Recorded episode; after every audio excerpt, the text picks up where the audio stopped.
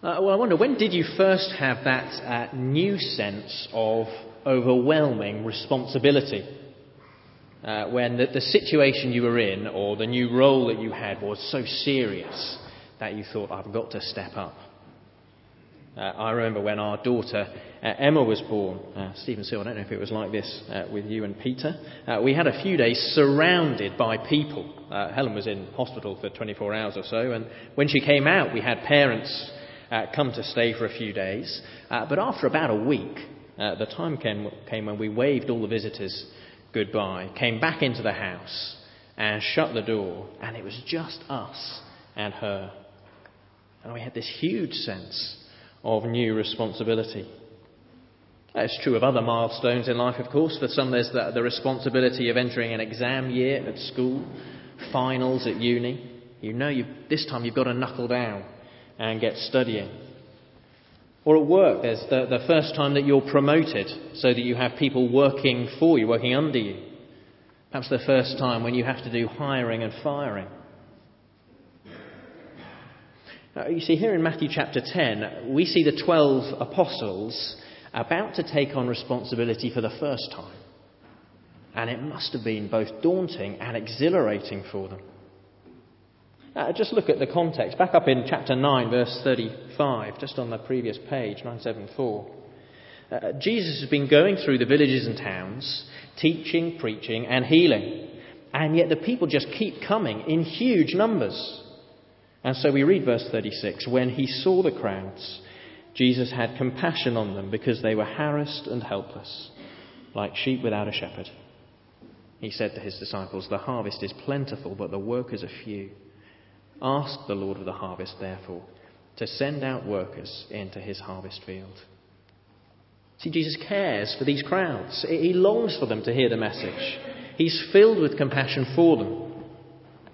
Ah, let's remember that. If chapter 10 that we're going to be looking at over the next few weeks, if it's a chapter about mission, Jesus sending the 12 out to proclaim the good news, it is all based on Jesus' compassion for people who are harassed and helpless. I don't know what you're like when you're in a crowd, uh, when you're wandering around Meadowhall perhaps, moving at a tenth the normal speed because of all of the bustle people uh, dashing around from one shop to the next. I wonder if we share Jesus' sorrow and concern for the people that we see day in, day out, chasing around and yet lost. Verse 38 is a great prayer for the church today, isn't it? Ask the Lord of the harvest, therefore, to send out workers into his harvest field. I presume that the disciples did pray this prayer and then very next verse, uh, we find out that they're going to be part of the answer. Well, prayer is no spectator sport, we should remember that. Uh, and chapter 10, verse 1, then, Jesus calls the twelve to him and gives them authority to drive out evil spirits, to heal every disease and sickness. In verse 5, he gives them instructions don't go among the Gentiles or the Samaritans, go rather to the lost sheep of Israel. As you go, preach this message the kingdom of heaven is near. Heal the sick, raise the dead, cleanse those who have leprosy, drive out demons. Freely you have received, freely give. Can you imagine how exciting it would have been? Had They'd been following Jesus around. They'd seen him doing these amazing things, seeing huge crowds respond to his teaching. And now he was giving them authority to go and do the same. Yes, it would have been daunting, but it would have been so exciting. There would have been such an expectancy that this amazing following that Jesus had started was about to multiply exponentially. And they were being given front seat tickets to the show. Daunting, yes, but so exciting. And that is why verse 16 is so shocking. Jesus says to them, I am sending you out like sheep among wolves. Just think about that for a moment. Imagine a sheep straying into the path of a pack of wolves. It would, it would have seconds to live. You'll be aware, I'm sure, that there's lots of sheep imagery used in the Bible, and a lot of it has made its way into very famous artwork. Uh, so we see Jesus depicted as the Lamb of God, sacrificed for his people. Or we see Jesus, uh, the loving shepherd, going out to rescue that single lost sheep uh, bringing it back on his shoulders. Or we see Jesus, the Good Shepherd, leading the flock into good pastures and safe feeding grounds. But I have never seen a picture of this. Uh, of Jesus in the background, uh, pointing, uh, and some forlorn looking sheep now heading into the direction of some savage looking wolves. And yet Jesus says, I am sending you out like sheep among wolves. So be as shrewd as snakes and as innocent as doves. And what would that mean for them? What is it that they were to do? Oh, I think two things come out in these opening verses of chapter 10. Firstly, that they were to share Jesus' proclamation. And second, that they were to share Jesus' persecution. And we're going to think about those two things in turn. But first, before we get to the specifics of the passage, uh, we need, I think, to spend a little bit of time thinking about how we understand and learn from this passage today. Uh, as I say, we're going to be in it for a few weeks. Uh, how do we apply these events of long ago to ourselves today and tomorrow? We should be able to apply them, shouldn't we? On the one hand, this is a passage about the apostolic gospel and the response it receives from the world. So we will be able to learn what our message should be and what response to it we can expect. And yet, on the other hand, it is a passage about a particular situation and involving particular people, the twelve apostles, no less. On the one hand, they are ordinary. Indeed, if I got you to shut your Bibles, I doubt if most of you could name them all. I tried it earlier on this week. I'd spent a bit of time thinking about the passage. I still left out Simon the Zealot. They're ordinary, and yet they are extraordinary as well called to do an extraordinary thing. They're, they're unique in history. So, what we mustn't do as we read this passage is pretend as though the historical setting doesn't matter, as though Jesus is just talking directly to us. Of course, that's just common sense, isn't it? We do it with other things. Uh, the other day I was in a meeting and someone had left their diary on the table at the end of it, so I picked it up to see whose it was. Now, suppose I'd opened it up and had read inside 3 pm dentist. And I said, Well, that must be for me. Or suppose it said, Sunday the 19th, visit John and Jane. And I said, Well, I suppose I'd better go. Well, I wouldn't be here, and I'd have a couple of extra fillings. But of course, we wouldn't dream of doing it with a diary. So why do we suddenly imagine that we are one of the twelve apostles living in Israel 2,000 years ago? Well, let's not. For, uh, for instance, what are we going to make of something like verses 7 and 8? As you go, preach this message the kingdom of heaven is near. Heal the sick, raise the dead, cleanse those who have leprosy, drive out demons. Some would just take it wholesale into today and say that our evangelism must be accompanied by just these sorts of miracles. Power evangelism. Particularly prominent it was 20 or 30 years ago uh, with people like John Wimber, but it's still around today. Or what about verses 19 and 20? This is another favourite that people like to quote. Do not worry about what to say or how to say it. At that time you will be given what to say, for it will not be you speaking, but the Spirit of your Father speaking through you. Is that a promise for us? Can I avoid sermon preparation from here on in? Uh, the problem with picking out verses like that, or like uh, verse 8, of course, is what about all the verses that we don't pick? Verse 10 take no bag for the journey, or extra tunic, or sandals, or a staff. Well, I don't have a tunic, let alone an extra one, but uh, is this a, a ban on suitcases for Christian workers? Or what should we make of verse 5? Do not go among the Gentiles or enter any town of the Samaritans. If we read that at face value today, there's no evangelism to be done in Britain at all. Now, we need to be careful as we read. Yes, Matthew has written this for us, uh, by which I mean that when God inspired Matthew to write his gospel, he knew every time and place where that gospel would be opened and taught, right down to our service here today. And given that it is a chapter about mission and the gospel, yes, we will learn things about mission and the gospel. But we must make sure we understand the situation that they were in and the particular role that they had, or else we'll jump to all sorts of wrong conclusions. Well, having taken a step back then to think about what we're doing, let's take a step back in and look at these verses. What was Jesus sending these 12 out to do? Well, firstly, uh, they were to share Jesus' proclamation. Verse 7 As you go, preach this message the kingdom of heaven is near. Heal the sick, raise the dead, cleanse those who have leprosy, drive out demons. Freely you have received, freely give. What's the message then? It is the kingdom of heaven is near. The very message that has been on Jesus' lips uh, back in chapter 4, verse 17. What's the message? Well, it's about a kingdom. That's the first thing. This is about Jesus being king of his people.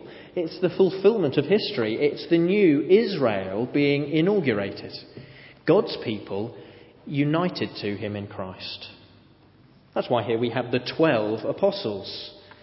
It's because, like the 12 tribes of Israel in the Old Testament, these 12 will now be the foundation of God's people. Indeed, in Revelation chapter 21, uh, you don't need to turn to it now, John has a vision of the New Jerusalem coming down from heaven. And it has 12 gates, three on each side, and on the gates are written the names of the 12 tribes of Israel. And the city has 12 foundations and on those are written the name of the twelve apostles.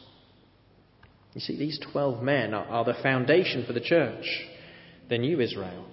They will be the ones who take this message of Jesus out to the world. And it is a message about a kingdom.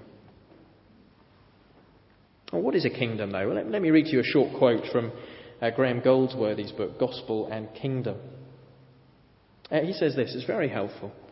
We may best understand the concept of the kingdom in terms of the relationship of a ruler to subjects. That is, that there is a king who rules, a people who are ruled, and a sphere where this rule is recognized as taking place. Or put another way, the kingdom of God involves God's people in God's place under God's rule.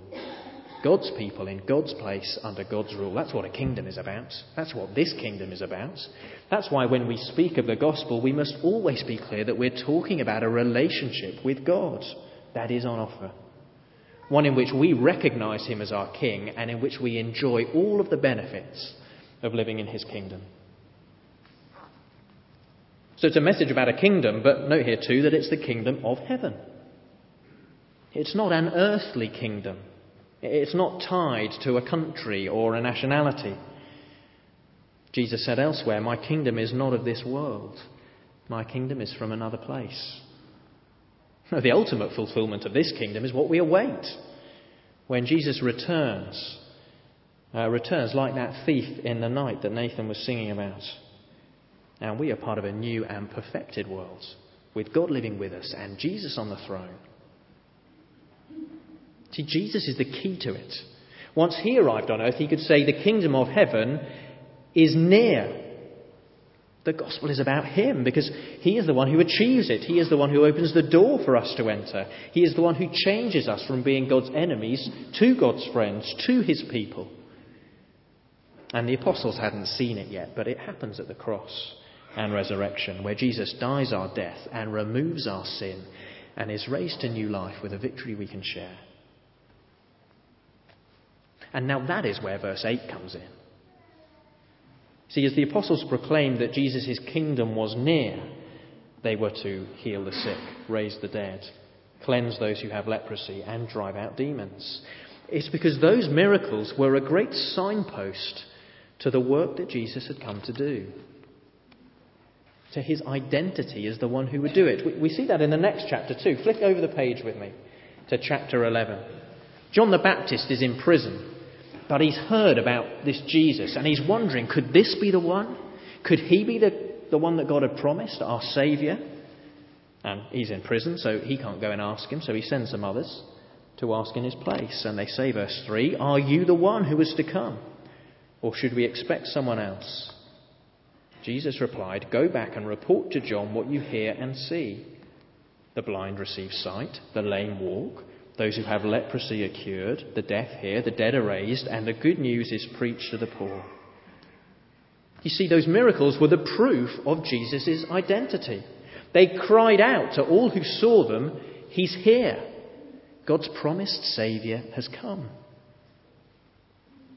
And the apostles, as the eyewitnesses to the resurrection, the eyewitnesses of Jesus' kingdom establishing work, did similar miracles too. So in 2 Corinthians 12:12, 12, Paul can say to the Corinthians, the things that mark an apostle, signs, wonders, and miracles, were done among you with great perseverance. That's what's going on. These miracles said, Look who Jesus is and look what he's come to do. Now, please don't misunderstand me. Do I think God can and does perform miracles today? Yes, I do. But don't point me to Matthew chapter 10 and tells me that that's why he does. These miracles are signposts pointing to the arrival of Jesus as our Saviour, and they look ahead to the work he has come to do. You see, he healed the sick because through the cross and resurrection, he brings in his kingdom where the suffering of sickness will be removed. He raised the dead because by his death and resurrection, our last enemy of death is defeated forever. He cleansed those with leprosy, people who were alienated from society and shut out of the temple. Because through the cross, the alienation of our sin is removed and our sins are washed clean. He drove out demons because at the cross and resurrection, Jesus triumphed over Satan. So the chains of our slavery to him are broken. These things are marvellous. But I'm not to expect them by right today. Because Jesus' kingdom is not of this world. And so, whilst I am still in this world, I will be surrounded by the suffering of sickness, the sorrow of death, the stain of sin, and the spiritual power of Satan. But I await a kingdom where they will be removed forever. Now, for me today, I take it that this means that whilst I don't need to mingle miracles with the message, I do point people back to these miracles. The miracles that identify Jesus as our Saviour and explain what His kingdom achieves. That thanks to Him, I can enjoy being part of God's people. That one day there will be this new creation which I can be part of and in which He will make everything perfect. That's what the apostles were to share. They were to share in Jesus' proclamation the kingdom of heaven is near. But then, secondly, they were to share Jesus' persecution. And really, that's from verse 17 onwards. Be on your guard against men. They will hand you over to the local councils and flog you in their synagogues. On my account, you will be brought before governors and kings as witnesses to them and to the Gentile. Uh, well, no, they won't, not yet. You see, here Jesus is already widening out the application of what he's saying. Uh, they're not even going to the Gentiles yet. Uh, but here Jesus is laying out the pattern that will mark the spread of the gospel. A pattern that we see throughout the book of Acts and indeed throughout church history. You see, the gospel brings persecution and division. Uh, down in verse 34, Jesus says, Do not think I, have, think I have come to bring peace to the earth. I have not come to bring peace, but a sword. See, his kingdom is not of this world, and so when his kingdom enters this world, there will be war. And in bringing people into peace with God, they become the enemies of the world around them. Uh, here, this persecution comes in three directions, doesn't it? Uh, first, from the religious, they will hand you over to the local councils and flog you in their synagogues. Uh, next, there's persecution from government, verse 18. They would be hauled before the courts and arrested. Third, there's persecution from within families. Verse 21 Brother will be, betray brother to death, and a father his child. Children will rebel against their parents and have them put to death. And we don't need to look far to see that those three sources of persecution are alive and well today. uh, from the religious who don't want to hear a gospel of grace, the governments who outlaw and imprison Christian ministers and Christian converts. I know some of you will know the heartache of having family members who are not believers and who make things very hard. I can think of a man, a friend of ours, whose parents practically disowned him when he became a Christian minister. And those things aren't the exception. They're not the isolated cases. Verse 22 All men will hate you because of me. And I want to ask are you ready for that?